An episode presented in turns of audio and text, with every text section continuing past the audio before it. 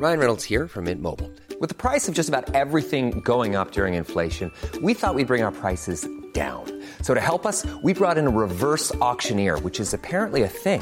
Mint Mobile unlimited premium wireless. Ready to get 30, 30, bit to get 30, bit to get 20, 20, 20, bit to get 20, 20, bit to get 15, 15, 15, 15 just 15 bucks a month. So, Give it a try at mintmobile.com slash switch. $45 upfront for three months plus taxes and fees. Promo for new customers for limited time. Unlimited more than 40 gigabytes per month. Slows. Full terms at mintmobile.com.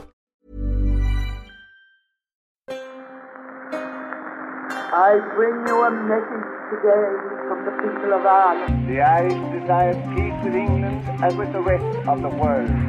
It is a question of a republic. and we want the creation of a new Ireland. I wish to talk to you this evening about the state of the nation's affairs. I wish to talk to you this evening about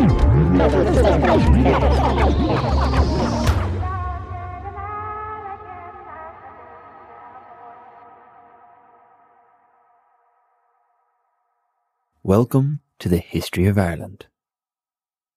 Two days after the vote on the treaty, on January 9th, the Dáil reconvened to discuss the little matter of its president and what to do about the split in the party. They resolved things nicely, and quietly and peacefully, and the new Irish Free State moved on with two parties. And that was the end of the story. No? Wishful thinking? No, instead, of course, things got tricky. First, Dev did resign as president. But that didn't mean he wanted to step down from his position as leader of the movement just yet. And as one biographer described it, he tried to cling to power. You see, Collins had suggested a committee of members from both the pro and anti treaty sides to, you know, keep the peace and to avoid a split. And Dev saw this as an opportunity to run again as president and to keep his power. If he was in charge of the committee, then, you know, things wouldn't be so bad. But the pro treaty side were not too pleased with this.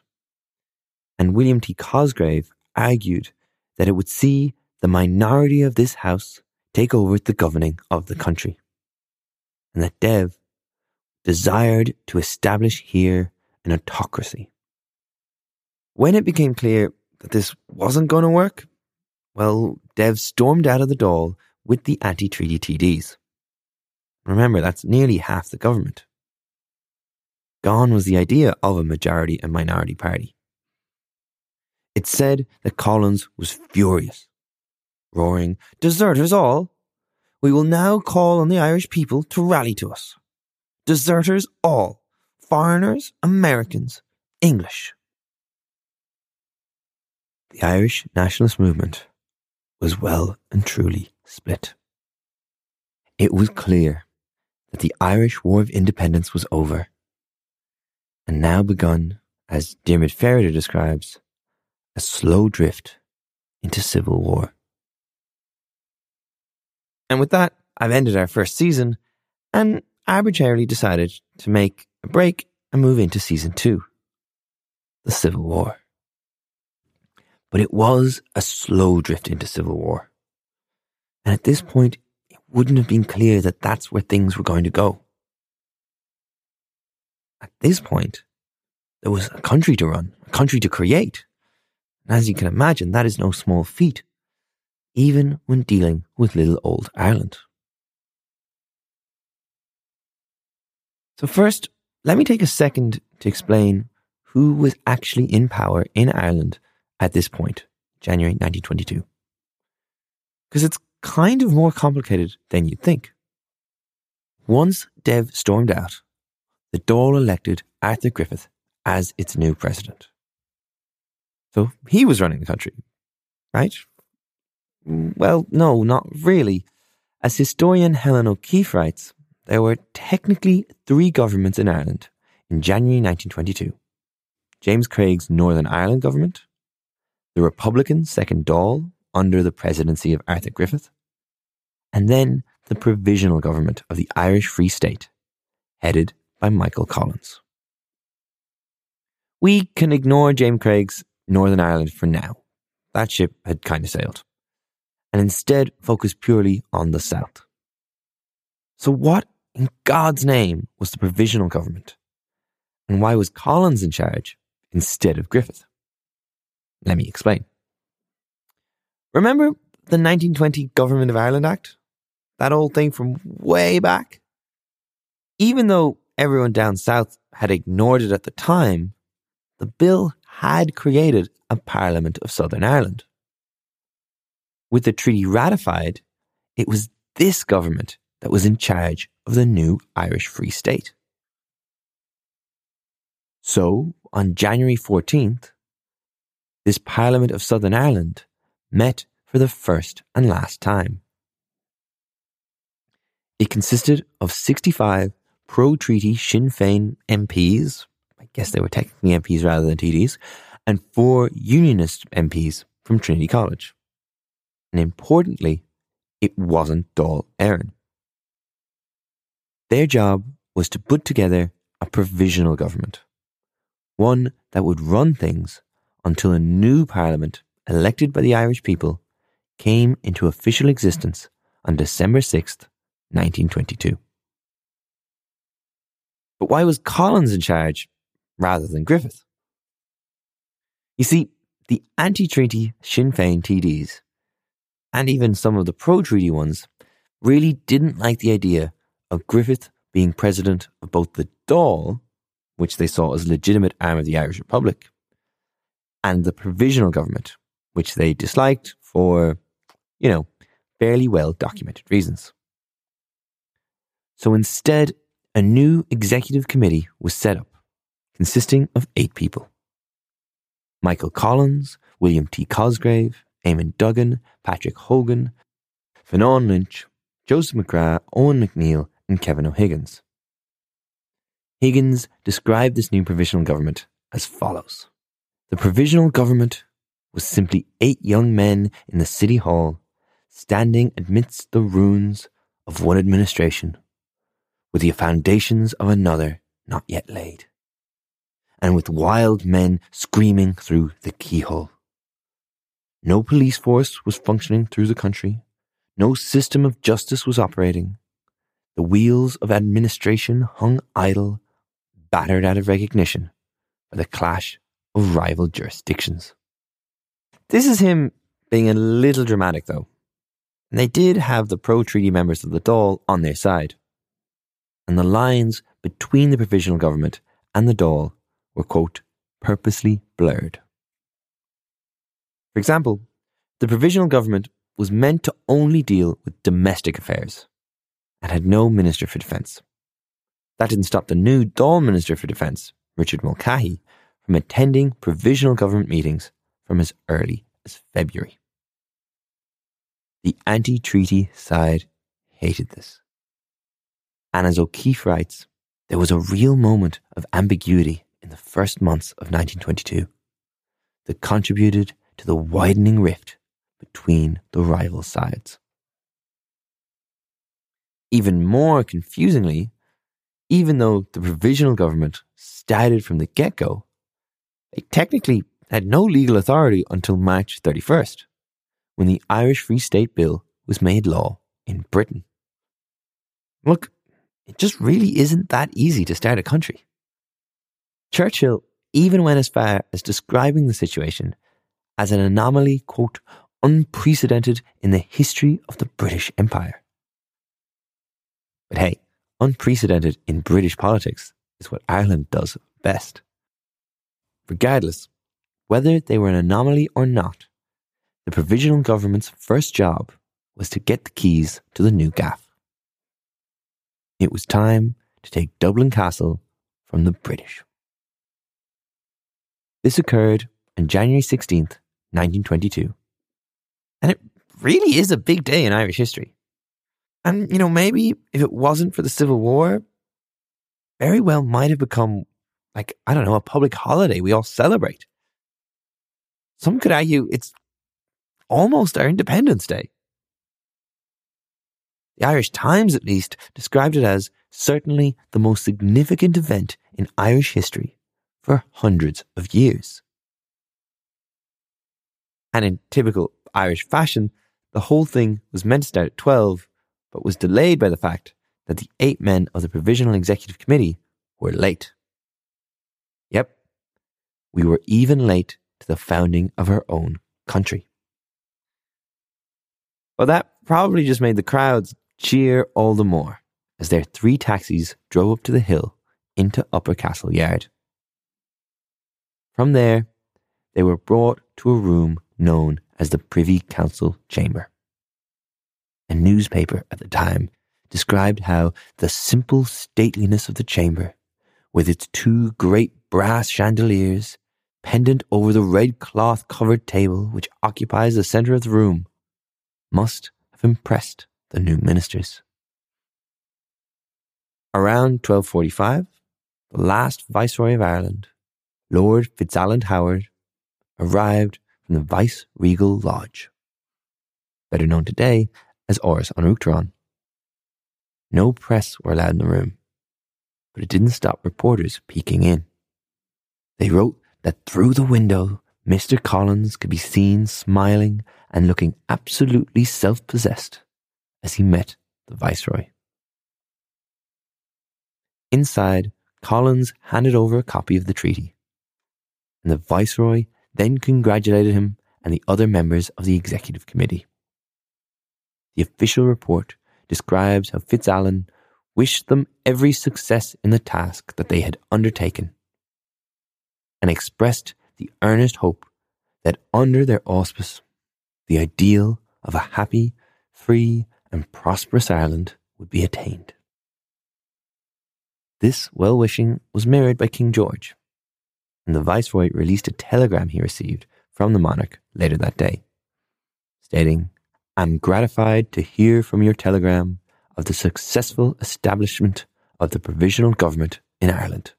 I'm confident that you will do all in your power to help its members to accomplish the task that lies before them. George or I. I love that he started every sentence with just am. Now, you might have heard the story of how Fitzalan chided Collins for being seven minutes late. To which Collins replied, You people have been here for 700 years. It's one of those great stories that unfortunately I don't think any historian would consider true. It comes from Tim Pat Coogan, and considering it was actually an hour and 40 minutes late and there's no contemporary reports that he said it, it's very unlikely to be true. But hey, it does have a good ring to it. After meeting Fitzalan, Collins and the delegation were then introduced to those in charge of the civil service. And what follows next with the civil service is actually pretty interesting. Later that day, Collins, quote, bounced out through the chief secretary's doorway and pushed Mr. Duggan and Mr. Cosgrave into the leading car. They then proceeded to declare that all public servants and functionaries hitherto under the authority of the British government shall continue to carry out their function unless and until otherwise ordered by us. Basically, don't stop doing whatever you did for the British. There was no way in hell the provisional government wanted to start totally from scratch.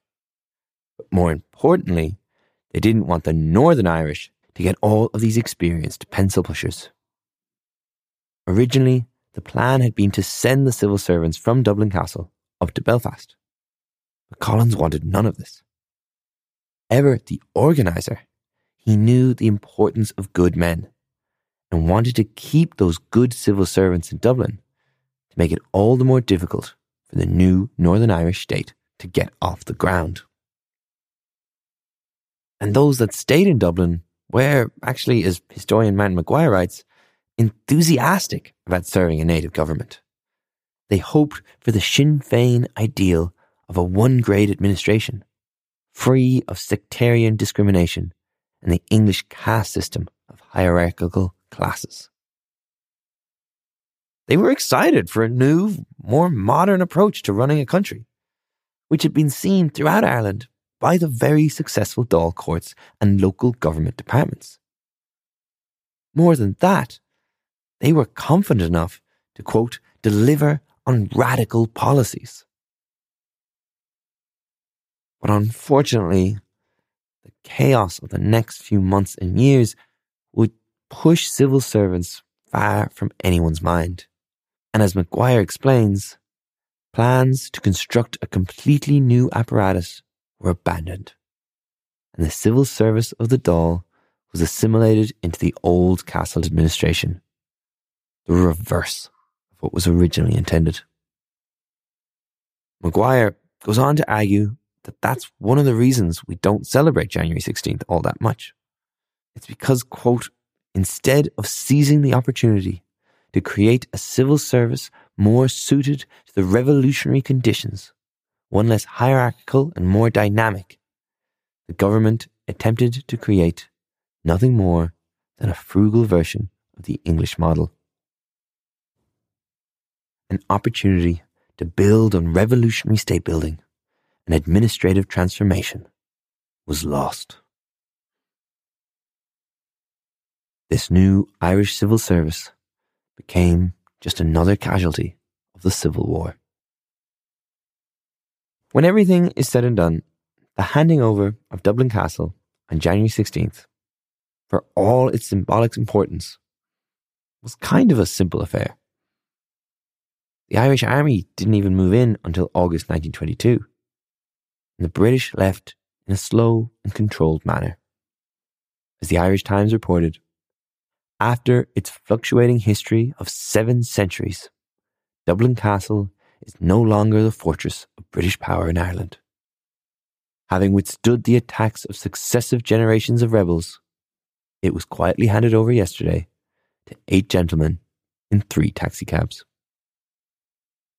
Later on the day of the 16th, the provisional government released an official statement saying, The members of Rialtas Sealadach na hÉireann the Provisional Government of Ireland, received the surrender of Dublin Castle at 1.45 p.m. today. It is now in the hands of the Irish nation. Later, Collins would write about how this momentous occasion felt. How could I ever have expected to see Dublin Castle itself?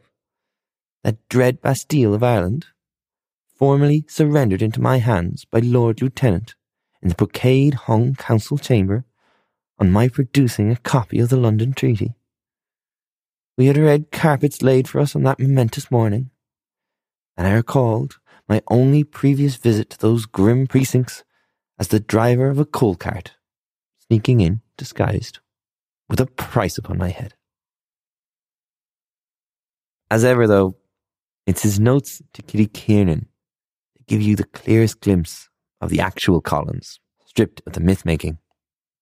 On January 16th, he wrote to her saying, I am as happy a man as there is in Ireland today. I've just taken over Dublin Castle. Unfortunately, though, it's unlikely his happiness lasted that long.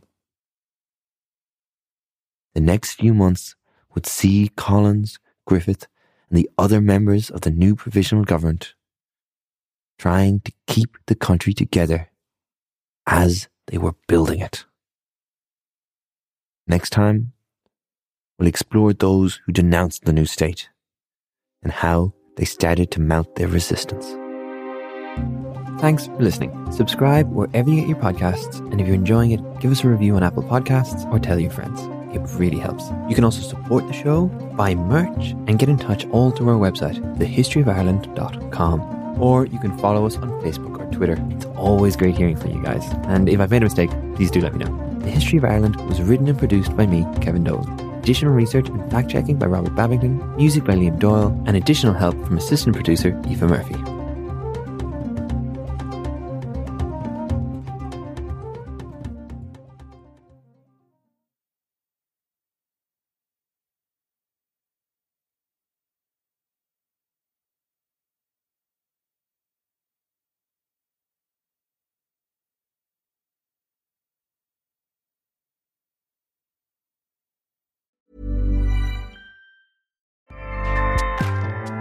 ACAST powers the world's best podcasts. Here's a show that we recommend.